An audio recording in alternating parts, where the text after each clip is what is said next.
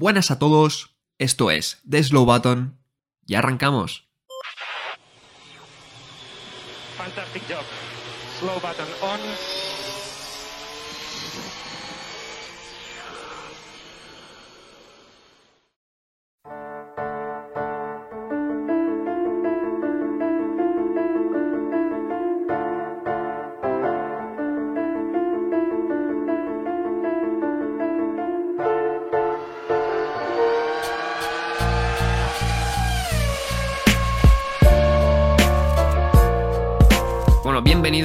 Todos al podcast barra directo de Slow Button. Para los que estáis eh, escuchándolo grabado, pues evidentemente estamos en directo en Twitch todos los, lunes, que es cuando grabamos podcast, pues eh, al final estamos aquí también en directo con, con toda la gente.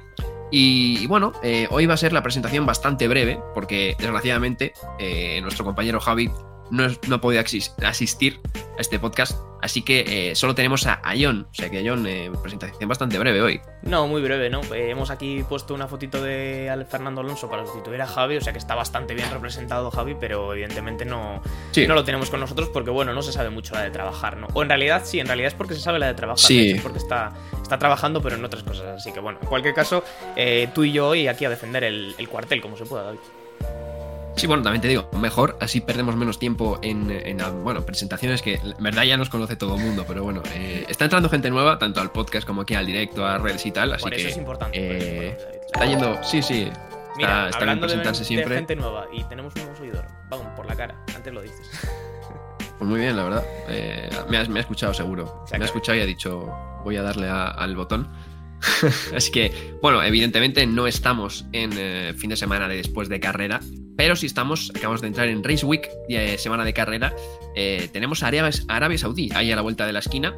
Pero antes de entrar con Arabia Saudí, vamos a hacer, eh, digamos, formatín 45 minutos, 40, depende de lo que salga. Y vamos a, digamos, dividirlo en dos partes, que va a ser mirar un poco todas las noticias que han salido a raíz del Gran Premio de Bahrein. Algunos, pues, son optimistas, algunos pesimistas, algunos igual optimistas de más, de Alpine, por ejemplo, digamos. Y luego la otra mitad, pues sí, ya vamos a hablar un poco de, de Arabia Saudí y de, bueno, de las incógnitas, ¿no? Que hay un poco en el aire con, con el tema de la degradación, que si el Aston Martin y- o el Ferrari irán mejor ahí que en otros lados, o irán peor, etcétera, etcétera. Pero vamos a empezar primero, yo creo, con un tema que está bastante candente, que, que aquí en el chat también ha surgido eh, alguna preguntilla y demás, bueno, en el grupo de, de la comunidad de WhatsApp, que vamos a hablar de Mercedes, John, porque Mercedes tiene, tiene jaleíto, eh, no solo con, con el tema de, de los pontones, que ya es archiconocido, ¿no? Pero también ahora con los temas de la unidad de potencia, porque claro, Aston Martin, que es equipo cliente, eh, va mejor que Mercedes. Pocas veces ha pasado eso en la Fórmula 1. No, tiene una papeleta complicada Mercedes, ¿eh? y vamos a desgranarlo por partes. La primera, el concepto del coche, que es que el Mercedes W13 fue revolucionario por lo que todo el mundo ve, que es evidentemente lo de los pontones, pero en realidad, eh, como comentaba Toto Wolf, es revolucionario por otras muchas cosas. Es decir, los pontones son lo que más llama la atención, digamos, pero es, el concepto es distinto a otros coches por muchas otras, otras cosas que no se ven tanto, ¿no? Este Mm. invierno, en vez de cambiar el concepto del coche, que les costó mucho hacer que, que funcionara, aunque al final el año pasado es verdad que fueron el tercer coche, han decidido mantenerlo. Han decidido mantenerlo y estaban muy confiados, ¿eh, David? Porque había unas eh, declaraciones que sacábamos ayer en Sí, sí. Instagram de, de Toto Wolf eh, el día de la presentación del W14 diciendo que, que creían en la ciencia y que creían en que ese formato todavía tenía eh, bueno, maneras de mejorar, ¿no? Y de ser un coche más competitivo. Y nada más hemos llegado al primer Gran Premio, Gran Premio de Bahrein, la papeleta ha cambiado totalmente y ahora de repente ha sido el propio Toto Wolff el que ha dicho que creen que están en un cuello de botella, es decir, que ese concepto de coche no va a ser mejor, por mucho que trabajen en él. Están capados, ¿no? Como le gusta mucho decir a Javi, eh, que han llegado a un cuello de botella con el, con el, con el diseño del coche.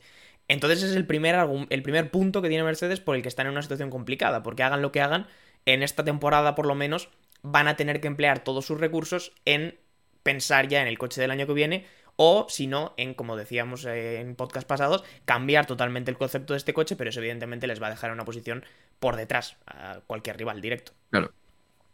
Además, eh, haya una, una situación que no habíamos visto nunca en Mercedes, porque claro, cuando las cosas van bien, eh, todo es bastante fácil. Y siempre habíamos visto que, aparte de ese año Rosberg Hamilton entre los pilotos, que había habido ahí rifirrafes, siempre había habido como muy buen ambiente, ¿no? En Mercedes, con los jefes de equipo, los pilotos y demás, ya digo, eh, quitando lo de Rosberg de, lado. Pero claro, ahora de repente que las cosas empiezan a ir un poquillo que no saben para dónde ir, eh, claro, sale Toto Wolf diciendo esto, ¿no? Que igual hay que cambiar el concepto del coche. Claro, eh, que el jefe de equipo salga diciendo eso no es otra cosa más que decirle al que ha desarrollado el coche, ten cuidado, ponte las pilas porque esto no está saliendo bien, porque al final el jefe de equipo toma decisiones, pero no toma decisiones como tal en el desarrollo de, o sea, Toto Wolf no ha decidido si el coche va con pontenos o no, evidentemente eso lo hace un director técnico, lo hace jefe de aerodinámica, etcétera. En este caso Mike Elliott, que es el, director técnico, eh, este año, porque cambiaron también el año pasado y demás de, director técnico, y al parecer hay informaciones de que ya le han dado un toque de, oye, eh, esto igual habría que rediseñarlo, ¿no? Con palabras así dichas, y además Hamilton ya ha dicho en una entrevista que no se le ha, eh, digamos, escuchado ¿no? demasiado John a la hora de desarrollar el coche, que dice que él dijo un tipo de pautas, no se han seguido y bueno, ha dicho que sé yo muy bien lo que necesita un coche porque llevo conduciendo un Fórmula 1 eh, más tiempo que, que nadie, ¿no? Eh, menos que Fernando Alonso. Entonces, eh, no sé cómo ves estas declaraciones de Hamilton, de Toto Wolf, de que si hay un ambiente ya un poquillo enradecido en Mercedes. Entiendo que el ambiente está y que la situación no es buena y no es favorable para ellos, ¿no? Porque al final supongo que son los más interesados en ser un equipo competitivo, sobre todo después de ganar tanto y tan seguido en la Fórmula 1. Pero también son declaraciones que a mí personalmente no me gustan y si fuera un aficionado acérrimo de Mercedes, incluso creo que me sentarían mal, porque es que se junta hmm. George Russell diciendo, Red Bull va a ganar todas las carreras esta temporada. Eh, Lewis Hamilton diciendo, no me han hecho caso para desarrollar el coche. bueno, y la, la carta de ayer, no me acordaba. la carta también, sí. ¿Qué queréis que os diga? A mí las declaraciones de Hamilton me suenan un poco a, pataleta. No, vamos a engañar a nadie. Quiero decir, que puede que, que, puede que le tuvieran que haber hecho más caso en desarrollar el coche, sí. Pero dar ese tipo de declaraciones que básicamente es tirar piedras contra tu propio equipo, creo que no le hace bien a nadie. Independientemente de que ya estéis en una situación muy mala. Entonces, me parece una falta un poco ahí de, madurez a la hora de tirar esos comentarios por parte de, de, Lewis Hamilton. Y Toto Wolff, pues un poco en su línea, ¿no? Quiero decir, un día de repente el W14 va a ser un misil y el día siguiente es, la, es el coche más lamentable que se ha hecho en la historia de la Fórmula 1. Creo que como todo en Mercedes, casi siempre nada es tan extremo como lo pintan. Eh, cuando dicen que van muy mal, no van mm. tan mal y cuando va muy bien, pues ya lo podemos ver todos, ¿no? Eso no, no tiene más, más misterio. Pero creo que nada es tan malo como lo pintan que el W14 podía ser mucho mejor coche, está claro, pero al final es consecuencia directa de haber trabajado con el diseño de W13. Quiero decir, si trabajas sobre algo que ya había nacido mal o que ya había nacido un poco mmm, con un traspié, pues es difícil, ¿no? Que al final que lo consigas mejorar. Y si realmente ellos saben que han llegado a un cuello de botella, pues no creo que merezca la pena ponerse a lamentarse, sino que lo que tendrán que hacer es ponerse a trabajar desde hoy en que cuando llegue el 2024, pues ya hayan superado su cuello de botella y tengan un coche que vuelva a ser competitivo. Pero no sé cómo lo ves tú, David, pero a mí me da la sensación de que las declaraciones en general en Mercedes siempre tienden a ser demasiado melodramáticas, ¿no? Como que, no sé, nada es tan, tan, malo como lo pintan. No, a ver, imagínate, o sea, quiero decir, eh, la carta de ayer, por ejemplo, una cosa que se me había olvidado, pues eh, digamos que mandaron una carta, ¿no? A los aficionados, eh, quedando quinto y séptimo, ¿no? Estamos hablando de, de, de, vamos, quinto y séptimo, que sí, que no estás luchando por el Mundial, pero que no deja de ser quinto y séptimo, que imagínate McLaren, ¿no? Eh, lo que daría por estar ahora en, en la posición de Mercedes eh, a, yo que sé, seis décimas, cinco décimas de, en clasificación del de, Red Bull. Y evidentemente Mercedes viene de una época dominadora y ahora se ha llevado dos años un poco igual, eh, se ha dado de bruces con el nuevo reglamento. Pero, pero claro, sí, ¿no? Ya, ya, conocemos un poco todo el tema de, de, Mercedes, ¿no? De las declaraciones de Toto Wolf, de Hamilton, eh, ahora también parece que Russell se suma un poco a eso, lo que pasa es que él sigue su línea un poco más de, de no, Red Bull va a ganar todo, que no quiere decir que no sea realista igual, ¿eh? O sea, no, claro, sí, seguramente, uno... seguramente, es verdad, no me malinterpretes. O sea, claro. Es bastante posible que Red Bull gane la gran mayoría de carreras de esta temporada, porque tienen un coche y tienen el talento y los pilotos como para hacerlo. Pero que Russell lo diga con esa honestidad, nada más se termina la primera carrera de la temporada, creo que es más una función yeah. de me quito la presión de encima y todo lo que saquemos a partir de aquí es bueno que, eh, que dar un hecho. Que seguramente es un hecho, pero creo que es un movimiento un poco. Bueno, eh, van a ganar todos esos sellos seguro. Y ya está. Y nosotros nos quitamos la presión de encima y. No, claro. Y lo, a ver, los pilotos ya sabemos cómo son también, ¿no? Cuando igual no les sale una carrera demasiado bien, Russell fue séptimo. No, no creo que fuera demasiado mal fin de semana de Russell, pero bueno, Stroll acabó por delante suya, ¿no? Eh, y venía con la lesión y demás. Yo creo que también es ponerse un escudo, ¿no? De, bueno, igual me ha salido mal la carrera, pero porque el coche pues va regular, ¿no? Claro, no tanto pues, por, por eso. Al final los, los pilotos se escudan, ¿no? En esas cosas ya sabemos cómo son todos. Todos los de arriba piensan, bueno, yo creo que todos los de Fórmula 1 piensan que con el mejor coche pueden ganar, pero claro, dice, como no lo tengo, ah, no, pues es un poco eso, ¿no? Eh, siempre están en esa lucha, evidentemente, de egos y también, pues, evidentemente, que cada uno tiene su mentalidad, ¿no? Eh, sí, dice, por ejemplo, mira, Mecadragon dice por el, eh, por el chat que, que subió un vídeo Mercedes en TikTok con pretemporada, como de eh, una escena del gato con botas y demás, metiendo hype, ¿no? Y a ver, realmente es un poco el, el- también la cosa de, de los equipos en, en pretemporada, pero sí que es verdad, no sé, John, si te doy la sensación de que metieron como mucho bombo, ¿no? Mercedes también, como de que vamos a volver, Sí, y claro, te sí. puede pasar esto. Claro, al final eh, pues el marketing es una cosa y el rendimiento deportivo es otra, ¿no? Y absolutamente todos los deportes del mundo tienen esto. Y, hombre, sí que es verdad que el Mercedes, yo cuando lo vi, a nivel estético, aunque solamente fuera, es un coche que da miedo, es un coche que impone. Igual es porque todos ya tenemos taladrado en la cabeza la imagen de un Mercedes Claro. negro ganando absolutamente todas las carreras de una temporada con una ventaja abismal. Y entonces por eso eh, tenemos, digamos, ese trauma. Y en cuanto volvimos a ver un Mercedes negro, pues nos recordó a eso. Pero yo creo que eh, es peligroso, ¿no? Hacer ese, ese marketing tan marcado y ese bombo tan marcado y esas declaraciones de Toto Wolf que comentaba antes diciendo confiamos en la ciencia, según nuestros datos este es el mejor modelo de coche que podemos hacer para, nuestro, para nuestra filosofía, te- pues llegas a la primera carrera y te encuentras que no. O no, no tanto te encuentras que no, sino que te encuentras que en comparación con el resto, porque es muy importante también, David, es, Claro. es la comparación con el resto, ¿no? O sea, el Mercedes podría ser un buen coche, por ejemplo, podría ser mejor coche si no tuviéramos en cuenta que Aston Martin ha dado el salto de nivel que ha dado, por ejemplo. Como, como el, No, claro, es como el que- equipo que más sorprende, ¿no? Mercedes, creo que vi un dato que había mejorado siete décimas respecto a la clasificación del, Claro, del año o sea, pasado. Realmente es mejor Claro, coche. siete pero décimas, claro, La comparación es lo que les hace perder. Vale. Eh, siete décimas, eh, claro, o sea, quiero decir, eh, es bastante, ¿no? Pero, claro, Aston Martin ha ganado dos segundos, creo, ¿no? O sea, Sí, no. Es que, claro, tienes- La mejora es brutal. tienes que ver, tienes que ver eso y que los coches, pues evidentemente con un reglamento ya más depurado, son más rápidos.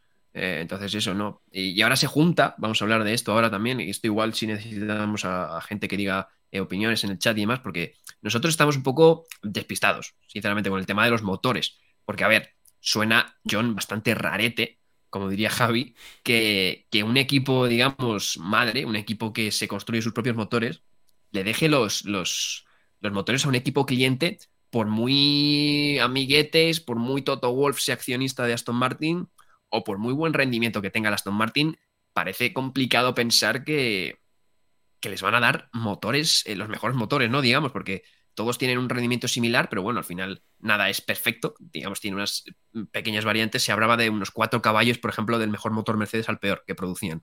Unos cuatro caballos ahí. Se decía que se iban a dar igual a Aston Martin si veían que Aston Martin podía estar arriba peleando, ¿no? Pero suena bastante todo eh, rarete, hipotético, porque es, eh, cuesta pensarlo. Sí, hay que entenderlo, eso que comentábamos y creo que mucha gente tenía la duda. eh, cuando un equipo fabrica motores, en este caso Mercedes, eh, evidentemente es ilegal que haga motores menos potentes de manera deliberada, digamos. O sea, tiene que hacer todos los motores bajo las mismas especificaciones. Pero en el proceso de fabricación puede haber motores que Claro. por imperfecciones de los materiales o por mínimas imperfecciones de, de la fabricación tengan un poquito menos de rendimiento. Y eso los equipos lo saben, pero está dentro de un margen que está permitido. Es lo que dice David, ¿no? Puede ser una diferencia de unos 4 caballos de, poten- de diferencia de potencia, que es lo que se hablaba que tenía el motor de Hamilton eh, frente al de Alonso en el Aston Martin, ¿no? Eh, pero ya digo, es algo Mm. legal, no es que Mercedes esté intentando boicotear a sus equipos clientes, simplemente que los mejores motores, evidentemente, con esa sutil diferencia, se los quedan ellos. Y los que son ligeramente peores a Aston Martin, los que son ligeramente peores a los de Aston Martin a McLaren, y los que son ligeramente peores a los de McLaren a Williams, en ese orden de, de escalera, ¿no? Entonces, esa es la, la diferencia de mejores y peores motores. Incluso dentro de la estructura de Aston Martin, los mejores motores de los que les llegan, los que son un poquito mejores dentro de ese poquito mejor, se los dan a Stroll, por ser el hijo del jefe, evidentemente, y los peores, entre comillas, se los dan a Alonso. Hay que entender, David, que estamos hablando de diferencias mínimas, o sea, diferencias Claro, que estamos hablando de un caballo, dos caballos, o sea, cosas que no se notan prácticamente, incluso en un mundo tan preciso como el de la Fórmula 1. Pero era importante explicar esta papeleta, cuál es la de esos motores mejores y peores. Y sobre si lo van a hacer o no, David, yo he escuchado teorías que me tienen algo de sentido, pero no deja de sonar bastante raro. No deja de sonar bastante raro porque al final Mercedes es un equipo que quiere ganar bajo el nombre Mercedes. Por mucho Claro. que eh, tenga acciones en Aston Martin, por mucho que Toto Wolf sea accionista de Aston Martin, por mucho que interese que haya un motor Mercedes en la cumbre, Aston Martin no lleva el nombre de Mercedes. Lleva el nombre de Aston Martin, que es otra marca de coches totalmente Claro. diferente. Entonces no sé hasta qué punto Mercedes estaría dispuesto a dar esos motores a Aston Martin para que Aston Martin le intente competir el mundial a Red Bull. Pero ¿va a ser Aston Martin capaz de competirle el mundial a Red Bull solo porque le des un motor cuatro caballos más rápido? Porque a mí me parece que es más complicado que eso. Claro, sí es el tema, ¿no? Que, que dónde marcas la línea, ¿no? De vamos a ser buenos, vamos a tal.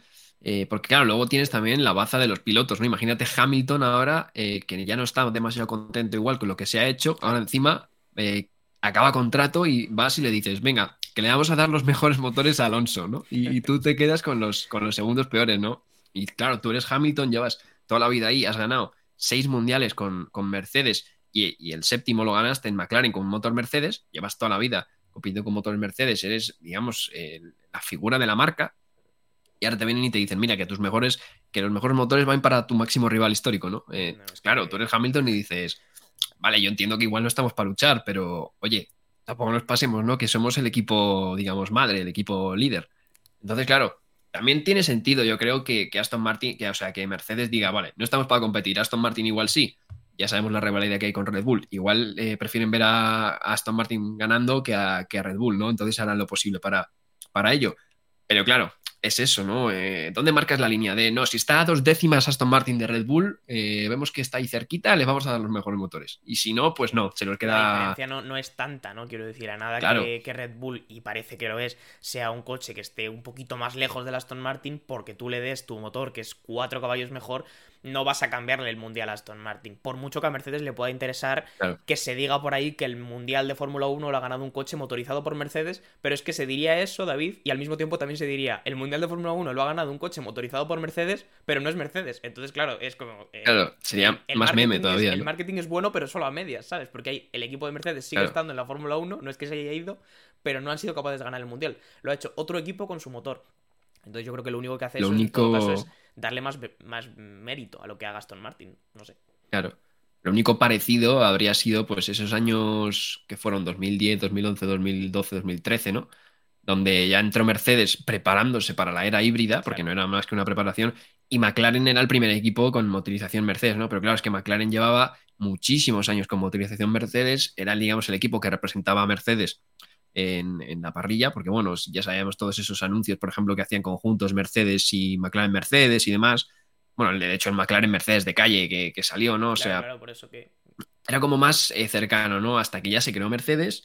Y bueno, luego en McLaren ya, pues eh, sabemos todos el camino que cogió, ¿no? De Honda, pero, pero claro, eh, sería lo más parecido, ¿no? Que un equipo, digamos, que no lleva eh, Mercedes como primer nombre, ganase. Pero claro, esto es una situación mucho, mucho más diferente eh, en la que, bueno, Mercedes no se está preparando para ninguna era híbrida que tienen ahí bajo la manga. Mercedes está diciendo, uy, eh, no nos ha salido bien el, el coche de este año. Entonces, bueno, es bastante complicado. No sé, su- suena un poquito a todo a hipótesis, todo a, a que realmente no sabremos, yo creo, nunca incluso si los motores serán mejor para Mercedes y demás. Te iba a decir, David, eh, vamos a pasar, si te Sí. parece, al tema de Ferrari, que tengo aquí por aquí. una- Ferrari tiene... Tengo una lista aquí delante de mis ojos de todos los No, es cargos que de yo me he perdido ya. No, no, es que tengo una lista precisamente para esto. De todos los cargos de Ferrari que están en duda, quieren irse, se les acaba el contrato, eh, están enfadados, eh, bueno, de todo. O sea, todo lo que eh, tiene las. Todos los frentes abiertos que tiene Ferrari los tengo aquí en una lista. Nos hace una pregunta Mecadragon sobre cuál es nuestro mejor piloto. eh, nuestro, para nosotros el mejor piloto sin campeonato de pilotos. Eso lo vamos a dejar para luego, cuando hagamos un poco de tertulia. Ahora vamos a tratar un poco los temas más oficiales en esta sección de podcast y luego pasamos con eso.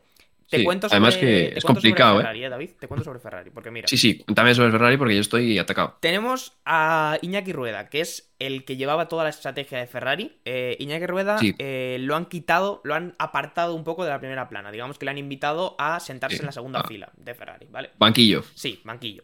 Luego está David Sánchez, eh, tocayo tuyo, que era el jefe de aerodinámica. Eh, Hmm. Y digo era porque eh, lo, va a abandonar el equipo, lo está abandonando y se habla, hay rumores de que podría acabar en McLaren, o sea que sería un robo que le hace ahí directamente los de McLaren a los chicos de Ferrari, ¿vale? Un robo de old school, ¿no? Un poco. Ferrari Sí, McLaren. Sí, sí, sí, además que sí, de los viejos tiempos. Eh, hay que entender que David Sánchez es el jefe de aerodinámica que se ha encargado, por ejemplo, del F175 y del SF23 de este año, de los últimos coches de Ferrari. Luego tenemos papeleta, ¿eh? a Enrico Cardile, que es el director técnico. Eh, este, bueno, es menos preocupante porque realmente la única, el único problema que hay es que se le acaba el contrato a final de 2024. Todavía queda mucho tiempo, así que no debería ser un problema. A no ser que acabe muy descontento con este año de Ferrari, claro, que nunca se sabe. Otro que acaba de salir y que es también importante es Laurent Mekies, el vice principal, digamos. Tengo aquí. Lo tienes ahí, la, no cara. del bueno de Lauren Mekies, que es una cara reconocible. Eh, claro, eh, dice que quería unirse a la Fórmula 1, pero Basser le ha dicho que no. Es decir, quería como entrar en el, Claro. en el, en el cotarro, pero Basser dice que no. No sé, claro, aquí todo lo que se está poniendo en duda eh, es también un poco la gestión de Basser, porque el que tiene que manejar todos estos frentes y todos estos Claro. cotarros es Basser, que acaba de llegar al, al trabajo y de repente lo han puesto de jefe y de repente la oficina está en llamas. ¿Sabes lo que te quiero decir? O sea que Sí. la papeleta es complicada. Luego tenemos a Benedetto Vigna, el director, que tiene tensiones también con Basser. O sea que encima, eh, bueno, Basser llega, la oficina está en llamas y encima el, Frederick. el jefe está enfadado con él. O sea, imagínate. Frederick, vaya papeleta, Frederick. Charles Leclerc, piloto de Ferrari, ya ha hablado con el director de todo Ferrari como marca, con John Elkann, para comentarle que está Sí. descontento con el equipo después de la carrera de Bahrein y que a ver qué pasa, porque todo el mundo tiene como muy asumido que Leclerc es, una, es un gran activo de Ferrari, y lo es, pero yo no sé si Leclerc hay algunos días que cuando está en la ducha o cuando está en la cama se replantea las decisiones que ha tomado en su vida, sobre todo las Seguro. las Ferrari. Hombre, seguro, o sea, Yo creo que tiene, tiene flashbacks de los abandonos y dice, pero yo en qué momento me metí con esta gente que necesito. tiene flashbacks de, de Barcelona, de Bakú, de todas las carreras. O sea, Y por último, se está hablando de, este ya no es un cargo de Ferrari, Simone Resta, que es el director técnico de Haas, equipo cliente de Ferrari, eh, que- del que se dice que podría volver a la estructura de Ferrari ante esta fuga de cerebros, evidentemente, que está viendo. Es decir, como tanta gente quiere salir, pues Ferrari tiene que encontrar eh, talento conocido, digamos, en sus equipos cliente, en este caso, eh, Simone Resta, que vendría de Haas. Y esos son actualmente todos los frentes que tiene abiertos eh, Ferrari. Como digo, estaríamos hablando de seis frentes. mm, Podemos decir No son cinco, pocos, ¿eh? Cinco si quitamos a Leclerc, que bueno, eh, no sé hasta qué punto. Pero es que la situación es, por hablar mal y pronto, David, y te lo digo a ti que eres tifosi, bastante jodida. Sí, eh, es preocupante. Mira, aparecía- decía antes Rafini una, una pregunta eh, de que el motivo de David Sánchez, ¿cuál era? Si el coche igual no está tan mal. Al parecer no tiene nada que ver con el rendimiento. Simplemente era una decisión que ya estaba tomada, al parecer, y creo que tenía más que ver con que era pues hombre de confianza de Binotto, y pues eso, igual le cambias al jefe, eh, no estaba de acuerdo igual con, con el cambio de jefe, y, se va, más allá de- del rendimiento, ¿no? Porque eh, se supone que no era nada de, de rendimiento, ¿no? Y todos estos nombres que han ido saliendo, menos el de Leclerc, realmente están un poco relacionados con, con eso, ¿no? Loren Mekis también era hombre de confianza de, de Binotto. Aquí les vemos en una fotillo juntos. Bueno, me he ido a otra foto que no era, pero aquí. El bueno de Binotto. Ahí. Eh, era hombre de confianza de Binotto, eh, es director técnico de Ferrari y eso, al parecer, se iba Binotto y dijo, bueno, como se va Binotto, me quiero ir a la Fórmula 1 y le ha dicho Frederick Basser, oye, que estamos aquí regular, no te vayas, ¿no? Y, y ahora pues al parecer hay Jarana y eso, el, el aerodinamicista igual, eh, al parecer es una decisión personal que no, no tiene nada que ver con el rendimiento del coche, porque de hecho se va a McLaren, no se va ni a Red Bull, ni a Mercedes, ni a tal, se va a McLaren, un coche que es a priori eh, peor, otro proyecto, otras cosas. Entonces, vamos a ver, porque parecer hay fuga de cerebros. eh, estamos, bueno, está Ferrari repescando gente de, de Haas, igual ya mirando por ahí a ver si tiene que, que hacer malabares. Y claro, aquí se juntan dos cosas. Se junta eh, una reestructuración, yo creo, necesaria por parte del nuevo jefe de equipo para hacer, pues evidentemente cada jefe tiene gente más afín, con la que trabaja mejor, peor, etcétera. Pero no sé si es justo ahora el mejor momento para que empieza, empiece a salir gente a mansalva, ¿no? Porque Ferrari tiene un coche que, bueno, no está mal, está rápido, pero tiene los mismos problemas que el año pasado. También te digo, creo y que claro, no hay ahora- buen momento, eh, David. O sea, no, no creo que haya un buen momento para que tengas seis frentes abiertos de cargos técnicos Bueno, de- pero- del equipo. Bueno, pero quiero decir, el buen momento es que acabe la temporada. Quiero decir, es que estamos en la primera carrera. Ya, sí, O no, sea, es evidente. Claro, esto pasa eh, el año pasado y dices, vale, es entendible. O sea, aunque digas, son gente que lleva mucho tiempo en Ferrari y demás, esto pasa, acaba Abu Dhabi, se va Binotto y dice, eh, Loren Mekis, me voy, David Sánchez, me voy. Y, y va a ser, llega y hace su propia, su propia esta. Pero claro, ahora el tío, el aerodinamicista que ha construido todo el chasis y toda la aerodinámica del coche, eh, lo construye y se va, ¿no? Entonces, claro, las mejoras ahora, eh, ¿quién las entiende? Él, eh, su equipo las va a entender bien, van a poder mejorar bien este coche que lo ha hecho todo él de base. Entonces, claro, esto te pilla al final de la temporada y dices, lo ves lógico, ¿no? Que es lo que pasaba que no veíamos lógico, que va a ser, se cambiaba solo al dirigente, digamos, al jefe de equipo, que es un poco la cabeza de turco, pero nadie, nada se cambiaba, ¿no? Solo algún pequeño cambio y demás. Lo de Iñaki Rueda sí se sabía. Entonces, claro, esto llama la atención que pase ahora y no antes, ¿no? Claro, ¿Sabes qué pasa, David? Es que yo creo que también viene un poco. eh, viene todo precedido por los tiempos que se aplican al cambio entre Binotto y Baser, ¿no? Porque al final lo de Baser lo subimos cuando se acababa de terminar la temporada, si no me equivoco, incluso antes de que se terminara, ahí. no recuerdo. Y, pero no entra oficialmente a ser jefe de equipo de Ferrari hasta principios de este año, si no me acuerdo mal, o hasta el 1 de enero. Había una fecha concreta Sí. en la que se hacía como ese traspaso de poderes. Que entiendo que habrá movidas incluso legales, movidas de contrato que impiden hacerlo de otra manera. Pero es absurdo, porque es tiempo perdido. Quiero decir, si va a ser tiene que adaptarse a la estructura de Ferrari, tiene que entender cómo funciona el equipo, tiene que conocer a la gente, tiene que conocer qué gente está contenta, qué gente no, qué gente quiere irse, qué gente no.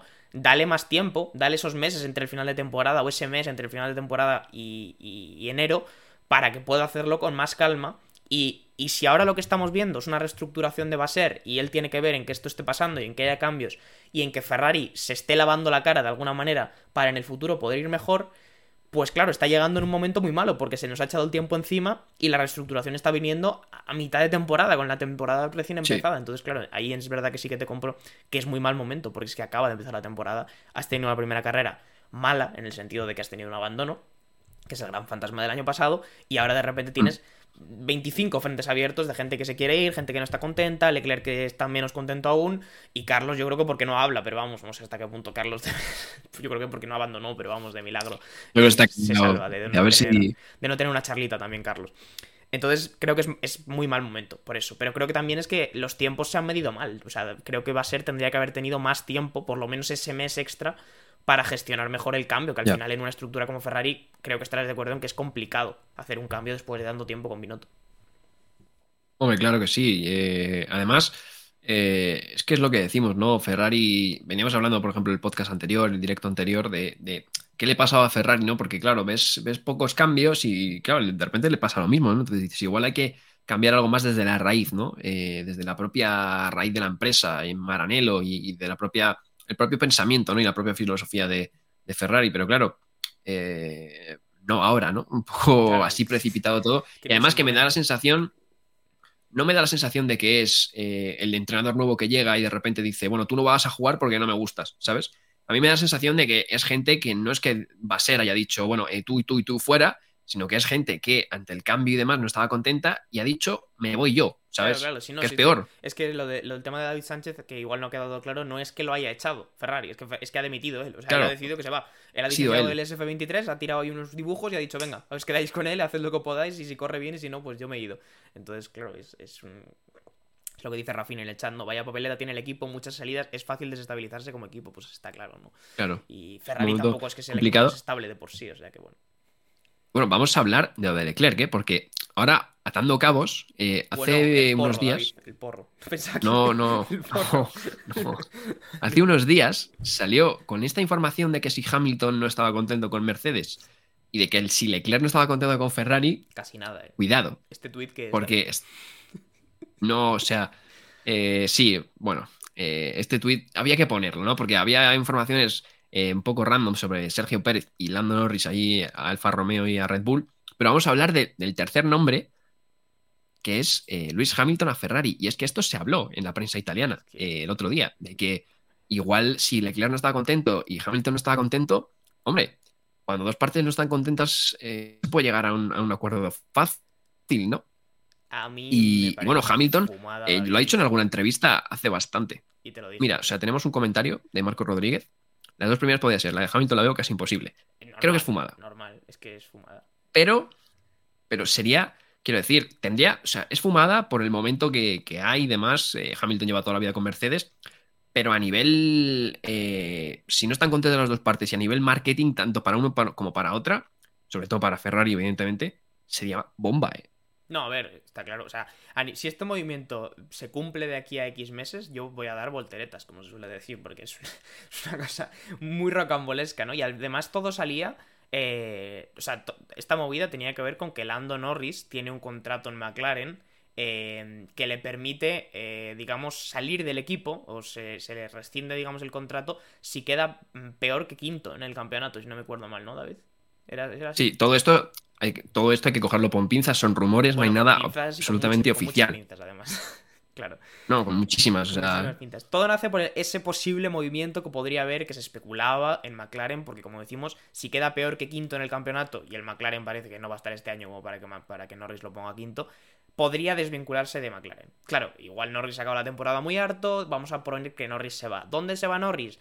Pues había se rumoreaba que podría acabar en Red Bull, ante la posibilidad de que Checo Pérez saliera de Red Bull. Eso va a ocurrir, David, en la medida en la que Checo Pérez moleste en Red Bull, creo yo. Me da la sensación, no sé si estarás de acuerdo conmigo, que si Checo Pérez se porta bien y es un buen segundo piloto, pues Checo Pérez tiene futuro en Red Bull. Si da guerra, mm, igual le invitan como a como al cargo de Ferrari, le invitan al banquillo. Bueno, también te digo, no sé si la, entonces no sé si la mejor idea es meter a Lando Norris, ¿eh? también te digo.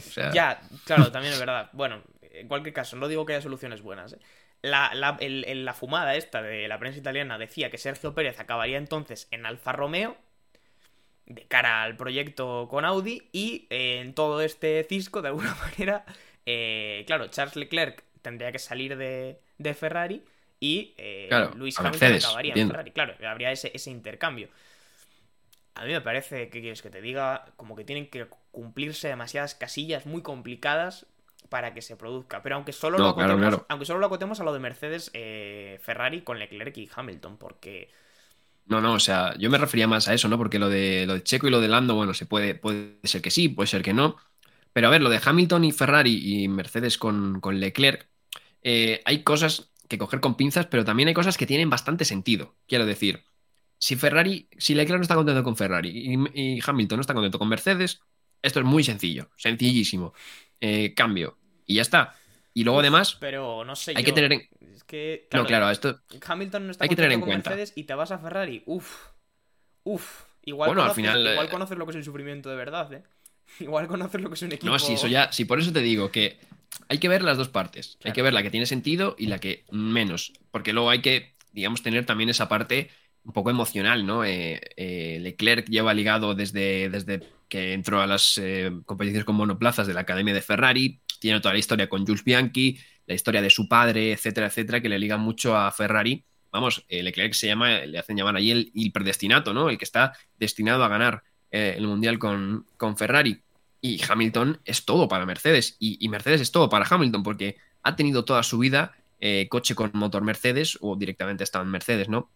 Pero sí que es verdad que Hamilton, ya en alguna entrevista hace tiempo, no, no de los últimos días, dijo que evidentemente Ferrari es una marca que yo creo que a todo el mundo le gustaría competir. Y también desde Mercedes han mirado con mucha gente con buenos ojos a, Leclerc, como también es, no es fácil, quiero decir, no es difícil mirar con malos ojos a Leclerc porque es un pilotazo, ¿no? Pero quiero decir, aquí hay que ver las dos partes. Una, que es eh, muy difícil porque se tienen que alinear los astros, pero luego no es lo de Sergio Pérez y Lando Norris. Esta, yo creo que tendría incluso más sentido, ¿eh? No, a ver, puede tener más sentido que el, que el rocambolesco, esa vuelta de hoja que hay que hacer con lo de Pérez y Norris, etc. Pero a mí me sigue pareciendo complicado porque ya digo, eh, Ferrari es una marca atractiva a nivel histórico, pero Ferrari tiene el momento que tiene y yo creo que si Hamilton revisa un poco la prensa y ve los frentes que estamos comentando que tiene abiertos eh, Ferrari, igual se le quitan las ganas. Por muy mal que acabe este año con Mercedes y por muy harto que acabe de Mercedes, creo que Hamilton siente, tiene un sentimiento de pertenencia más fuerte a Mercedes y a lo que ha ganado con ellos que un fichaje así de, de loco. Que por otra parte no me parecería raro, es lo que menos raro me parecería de todo esto tal vez sería que Leclerc sí que quisiera salir, o sea, que Leclerc en un momento dijera, oye, yo me voy de aquí porque creo que soy un... Y, seguramente tendría razón, creo que soy un piloto con más talento como para tener que aguantar X cosas que Ferrari te puede hacer en cualquier temporada y ya no me refiero solamente a que se rompa el coche o el coche sea más o menos rápido, me refiero a las, a las otras cosas de Ferrari que, que pues en algún momento tal vez puede pensar que no tiene por qué aguantar, ¿no? Eh, claro, dicen, nos dicen por el chat, Carlos no protesta porque no hay mucho para salir. Hombre, yo creo que si ahora mismo Carlos Sainz es un piloto que no tiene nivel para estar en Fórmula 1, es decir, que si sale de Ferrari no lo va a querer nadie, uf, me sorprendería bastante, ¿qué quieres que te diga? Porque, porque bueno, a ver, quiero decir, eh, tenemos pilotos en Fórmula 1 como, con todo el respeto, Yuki Tsunoda, por ejemplo. O sea, que Yuki Tsunoda tuviera derecho a tener un asiento en Fórmula 1 y Carlos Sainz no, me parecería como un poco insultante, pero yo que sé, cosas más complicadas hemos visto, también te digo. Es verdad que si ahora mismo Carlos Soler de Ferrari no sé dónde acabaría, pero me cuesta pensar que no hubiera ningún equipo interesado, no sé de qué piensas tú, David. No, el problema es muchas veces esos eh, cosas rocambolescas, ¿no? De, de, que se va uno. Al final esto es como lo vimos el año pasado con todo el tema de Ricciardo, Vettel, Alonso, se fue Vettel, se retiró Vettel y empezó el dominó, ¿no? De, Alonso Aston Martin, Alpine de repente se queda sin Alonso el tema de Piastri, de repente Ricciardo eh, le pagan la esta para que no renueve, se va Piastri a un lado, Gasly al otro. En la Fórmula 1 se cae una pieza, es un circuito cerrado, ¿no? Normalmente, eh, al no ser que venga gente de, la Fórmula 2 que sustituye, digamos, a, las que ya no tienen ningún tipo de hueco, normalmente es un circuito cerrado. Cuando se mueve una pieza, se empieza a mover todo el tablero. Eh, claro, muchos problemas es que tú a veces eh, tú te mueves del tablero y te la juegas, pero claro, hay otros equipos que igual tienen un piloto con el que no están demasiado contentos, pero tiene dos años de contrato, ¿sabes? Entonces dices, claro, o sea, ¿te cambiábamos por Carlos? Hombre, pues igual sí, pero es que ya lo tenemos con dos años de contrato, no lo vamos a, pagar aquí dos años de contrato para luego meter a Carlos Sainz, ¿sabes? Entonces muchas veces es el problema, el tema de, de los movimientos, de los mercados y demás, porque no es, no es como el fútbol de pago una cláusula y te meto en el equipo. Esto es, hay que esperar, cumplir contratos, no se puede liberar eso hasta que acaben eh, las inscripciones y demás. Es complicado siempre la Fórmula 1, es como más un circuito cerrado que, que otro, otro tipo de deporte, ¿no? Que es bastante más fácil fichar y demás. Claro, que al final hay 10 equipos, quiero decir. Eh, es que la Fórmula 1 es un deporte muy 10 equipos, 20 pilotos. En ese aspecto, claro, es que tú piensas en el fútbol y bueno, en el fútbol si no te quiere nadie en tu país, te vas a otro. Y si no te quiere nadie en tu otro país, pues te vas a jugar a Qatar. Quiero decir que siempre hay soluciones. Pero, pero en la Fórmula 1 hay 20 tíos, 10 equipos y si no estás ahí, pues te quedas fuera. O sea, no, no, hay, no hay puntos medios. ¿no? Nos dicen, obvio que alguien lo querría a Carlos Sainz, pero un coche más competitivo que Ferrari, hombre, es verdad que sería complicado, claro. Eh, claro, verlo en Red Bull o en Mercedes igual, complicado. Sobre todo si sobre todo si Leclerc, ¿no? O, o Norris, bueno, Norris, a ver, Norris al final eh, tampoco eso, pero igual es más joven que Carlos, igual es más atractivo para, yo que sé, el mercado británico o lo que sea. Muchas veces también hay que mirar esto, también patrocinios y, y demás, ¿no? Pero yo que sé, con Leclerc suelto, pues igual no tiene su hueco en, Red Bull ni en Mercedes, ¿no? Pero, pero a ver, yo creo que sí. Pero vamos, que Carlos parece ahora mismo eh, el más eh, seguro en su puesto. Porque, Sí, ahora mismo, vamos, estamos hablando de Carlos un poco porque al fin no somos españoles también, ha habido una pregunta y demás. Pero ahora mismo, eh, decir, con todo el jaleo este que hay de Hamilton y demás, estamos hablando de Hamilton y de Leclerc que pueden hacer cambio de movimiento de, escuderías, ¿eh? o sea, es una, es una cosa que sería heavy. Eh, nos están preguntando cosas por el chat, David, pero si te parece, vamos a eh, hablar un poquito de Yeda para cerrar el podcast en nada, rápido, en cinco minutillos así, para que no se nos alargue mucho, y ya pasamos a contestar otras preguntas ya un poco más tertulia. Eh, circuito de Yeda, David, eh, cuchillito de plástico, eh, bueno, otros nombres que no voy a dar ahora en directo, pero vamos, se ha llamado de muchas maneras el trazado de Yeda. Células. Este año han ampliado varias curvas para que haya más, más, visibilidad, porque recordamos que es uno de los grandes problemas que tiene el circuito de Yeda, que las curvas, al ser tan cerradas, tan sinuosas, tan unas encima de otras, pues no se ve muy bien a veces. Eh, no sé cómo ves el circuito de Jeddah. A mí personalmente es un circuito que me deja un poco frío la mayor parte de las veces. O sea, no me, no me dice nada. Circuito moderno.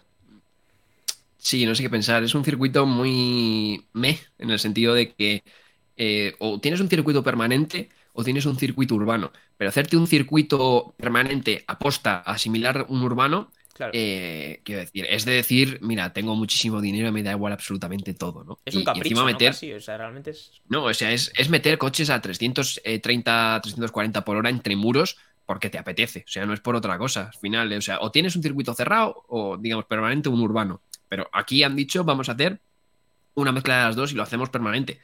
Eh, además es muy extraño también porque, claro, normalmente los circuitos urbanos suelen ser muy peculiares. Por eso, por ejemplo, Mercedes tenía problemas a veces en los circuitos urbanos. Ganaba en todos sitios con 10 segundos, 20 de diferencia y llegaba de repente a Bakú o llegaba a Mónaco y, se les metía Red Bull delante o incluso Ferrari, ¿no? Y decías, coño, ¿qué ha pasado aquí, no? Y es que, claro, el circuito urbano al final tiene un asfalto muy peculiar porque, claro, está, digamos, aunque se resfaltan y demás, Mónaco, por ejemplo, se resfalta cada año. Tienen un, un asfalto que al final pues pasan coches y demás es un asfalto diferente al asfalto de, carreras. Sin embargo, aquí no, es un urbano que realmente lo único urbano que tiene es que tiene muros cerca, porque lo demás es circuito, circuito, digamos, y encima vas a 300 y pico con un asfalto eh, poco abrasivo y demás. Entonces, bueno, eh, es un circuito bastante peculiar. Eh, bueno, me, alegro de que sí, eso sí, han aumentado, digamos, esas zonas de, visibilidad muerta, ¿no? Porque decían los pilotos que era un circuito muy peligroso porque mm, no porque te dieras un, golpe, sino porque había curvas que si el coche de delante iba parado, por ejemplo en Quali, Sí, eh, te lo- no te daba tiempo, te lo tragabas. Sí, sí, básicamente. Claro, decías tú, tiene, tiene un, los circuitos urbanos tienen la peculiaridad del asfalto y también tienen alcantarillas. es un Bueno, factor sí, que se olvida muchas veces y que nunca sabes cuándo te Sí, puedes saltar una alcantarilla. alguna rueda trasera se, se la ha olvidado, sí, pero... Pero mm, sí que es verdad que Jeddah a mí me deja un poco frío. Eh, Como digo, también me alegro evidentemente de que hayan mejorado ese apartado, que es una cuestión de seguridad. Que A ver, también, decir- también te digo, creo que se piensa suficiente las cosas cuando se diseña un circuito de Fórmula 1 como para que tengas que arreglar eso a posteriori. Pero bueno, vamos a comprar No, claro. un poco como animal de compañía. Pero Eh, es un poco raro. Quiero decir, al final, a ver, ya lo que está claro es que un circuito, eh, desde el punto de vista, digamos, de- del nuevo espectador y demás, es muy espectacular, porque al final eso vas, eh, Fórmula 1 a 300 y pico entre muros, ¿no? Es lo que pasaba también en Bakú al principio. Al principio nos chocaba, ¿no? Porque Singapur y Mónaco, que era lo que teníamos siempre en, en Fórmula 1, era pues eso, eh, urbanos que pasaban a nada de los muros, pero pasaban, digamos, lento, ¿no? De repente llega Bakú y te mete una recta enorme y ya vas eh, más rápido. Y ahora te mete Jeddah, que básicamente tienes el, el 80-90% del circuito a fondo, ¿no? Eh, y es muy espectacular desde el punto de vista del no espectador y demás. Y bueno, las carreras que han salido, no sé si es por esos duelos de Verstappen con Leclerc y con Hamilton, ¿no? Que, que nos han dado tanto, tanto lío, ¿no? A los aficionados, que si el DRS, el, el- bueno, con el Hamilton fue más polémico todo, con Leclerc fue el tema este de te quito el DRS, ¿no? Freno en la línea y demás. No sé si ha sido por esos duelos, pero ha dado carreras, bueno, eh, que no, no han estado mal, ¿no? Eh, habrá que ver cómo evoluciona esto en la Fórmula 1 porque parece que está para quedarse. Pero igual eso, al, al viejo espectador le resulta chocante un poco, ¿no? Decir, joder, este circuito es una fumada, literalmente van aquí a todo gas entre muros. Igual al nuevo espectador, que también yo creo que es lo que busca la Fórmula 1, dice, pues mira, este circuito es espectacular, ¿no? Mm, solo por cerrar ya, David, eh, teníamos informaciones que llegaban un poco del entorno de Stroll estas semanas de que, de que para las simulaciones de Aston Martin Jeddah era un circuito mejor que Bahrein. que para nuestros Uy. cálculos y para lo que nosotros sabíamos del Aston Martin no nos cuadraba, pero claro, se supone que eso llega desde un entorno cercano a Aston Martin. No sé cuánto te crees tú de eso, de que Aston Martin va a ser mejor coche en Jeddah de lo que lo fue en Bahrein. A mí me cuesta un poco creerlo, no mentiré. Claro, a ver, entiendo que, bueno, era el fisio, ¿no? O algo así. o- Sí, de- era del entorno de Stroll, no me recuerdo si era el fisio, su representante, no me acuerdo, alguien de él. Claro. Pero sí. Aquí ha habido dos cosas, ¿no? Mucha gente ha dicho, bueno, a ver, vas a ver un fisio, eh, ¿cómo va a ir el Aston Martin en, en, en Jeddah, ¿no? Eh, quiere decir, claro, el fisio no lo vas a ver. Evidentemente, si es hombre de confianza de Stroll, es que igual Stroll cuando habla con él, pues le dice, oye, pues hemos hecho simulaciones y se supone que vamos a ir mejor, ¿no? Eh, claro, a ver, esto hay que cogerlo todo con pinzas. Fernando siempre ha sido bastante eh, cauteloso con Aston Martin. Quiero decir, ha dicho en, en, Bahrein en Bahrein quedaron en libres dos primeros y después en la entrevista dijo, bueno, no, son libres, hay que mantener la calma y demás. Yo creo que Fernando está rebajando bastante los ánimos, ¿no? Eh, entonces, claro, lo de, lo de Stroll, pues, pues bueno, a ver, eh, evidentemente un fisio no va a hacer simulaciones de carrera, pero se lo habrá dicho, ¿no? Entiendo que Aston Martin puede haber ahí algo, ¿no? No sé, John, la verdad, porque a priori lo que vimos en Bahrein es que era un coche muy bueno en curva media y curva lenta, con una tracción bestial, pero eran los más lentos en, en recta. Entonces, claro, Claro. no sé en Arabia Saudí. Todo Ahora, me deja un poco mucho del, del alerón que monten y de la configuración que monten, Claro. ¿no? Al final estamos, tenemos todavía que ver cómo se comportan todos los monoplazas en diferentes situaciones. Solamente los hemos visto en Bahrein, que es verdad que hay muchos equipos y mucha gente relacionada con la Fórmula 1 que dice que es un circuito muy especial por el asfalto que tiene, etcétera, etcétera. Pero yo no me lo quiero terminar de creer. No sé si no me lo creo no me lo quiero terminar de creer por no inflar más el soufflé y pensar que va a haber un 1-2 de Aston Martin en Jeddah. No, no creo que vaya a ocurrir porque Red Bull evidentemente No, pues, compite Red Bull- 1, lamentablemente, y pues es difícil. Pero yo creo que en la teoría, según lo que nosotros hemos visto, debería ser un coche peor. Debería. Debería, fue en Bahrein. debería. Pero vamos a ver dónde está todo cada uno. También Ferrari ha dicho que, que creen que van a ir mejor en Jeddah. Deberían de ir. Es posible, incluso desde el entorno de Red Bull comentaban que es posible que les quiten alguna pole. Es verdad. Porque es verdad que el Ferrari en, en una vuelta va bien. Pero bueno, son un poco todos los grandes enigmas que tenemos de cara a ese gran premio que vamos a tener este fin de semana. Y yo creo que no vamos a comentar nada más, que si no nos alargamos mucho, David. Así que igual Sí, deberíamos. ha sido además. Ha sido además un podcast bastante, bueno, un poco difuso, ¿no? Porque eh, realmente hemos hablado de temas difusos, porque claro, eh, hemos hablado de temas siempre que, que hay que cogerlo todo con pinzas porque realmente son rumores, no es Claro. ningún tipo de información al 100%, tanto lo de Mercedes como lo de Ferrari, como lo de los fichajes ya fumada. Y bueno, y esto de, de Arabia Saudí, pues vuelven a ser hipótesis de lo que vimos en, en Bahrein con las velocidades puntas y demás. Pero bueno, eh, esto ha sido un poquito el episodio eh, de, de repasos y de noticias y de previa de Arabia Saudí. Como siempre, los que estáis aquí en el directo, eh, vamos a seguir dando la chapa no vamos a, cerrar. Para los que estáis en el podcast, pues vamos a cerrar por aquí un poquito este episodio. Eh, solo te tengo que despedir a ti, John, o sea que tanto la presentación como la despedida va a ser bastante breve. Nada, pues muchas gracias, David. Eh, volveremos a nivel de podcast pues el lunes que viene comentando lo que nos ha dejado ese gran premio de Arabia Saudí y con ganas de ver qué hacen Alonso y bueno, Carlos Sainz también, los pilotos españoles. Veremos a ver, veremos a ver si Arabia Saudí da, buena carrera. Eh, lo sabremos ya el lunes que viene. Así que os dejamos eh, por aquí. Chao, chao.